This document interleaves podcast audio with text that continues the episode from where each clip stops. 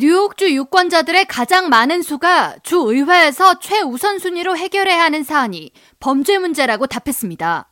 CNN 칼리지가 뉴욕주 새 회계연도 예산안 마감을 한 달여 앞두고 뉴욕주 유권자 744명을 대상으로 조사해 27일 발표한 여론조사 결과에 따르면 뉴욕주 유권자 36%가 범죄율 증가 문제를 주 의회가 우선순위를 두고 해결해야 한다고 응답해 가장 많은 비중을 차지했으며 27%의 주민은 생활비 증가에 따른 대책 마련이 우선 해결해야 할 문제라고 꼽아 두 번째로 많은 비중을 차지했습니다. 다음으로 저렴한 주택 공급이 최우선 과제라고 꼽은 주민은 13%로 그 뒤를 이었습니다.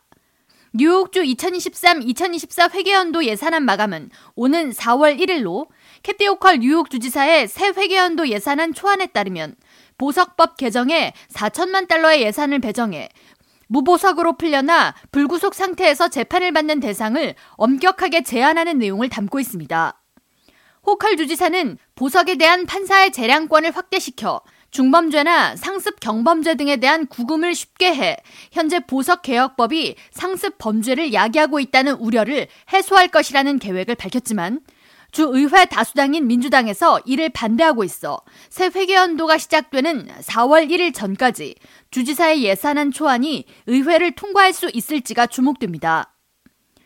뉴욕주 유권자들이 두 번째로 주 의회에서 우선순위를 두고 해결해야 하는 사안이라고 꼽은 생활비 급등 문제의 경우 주지사의 최저임금 인상과 인플레이션의 연동 정책으로 일부 경감될 수 있습니다.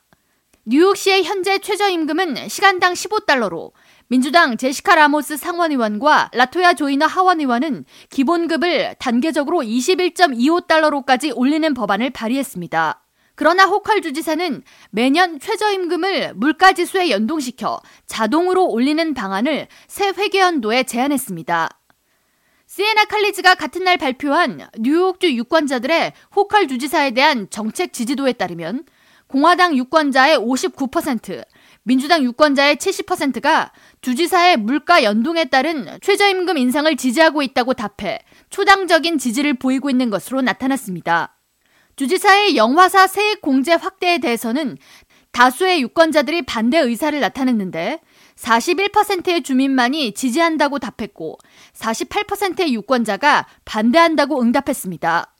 또한 오는 2025년까지 새로운 건물에 한해 gas stove 연결을 금지시키려는 주지사의 제안에 53%의 유권자가 반대한다고 응답했고 39%의 응답자들만이 지지하는 것으로 나타났습니다.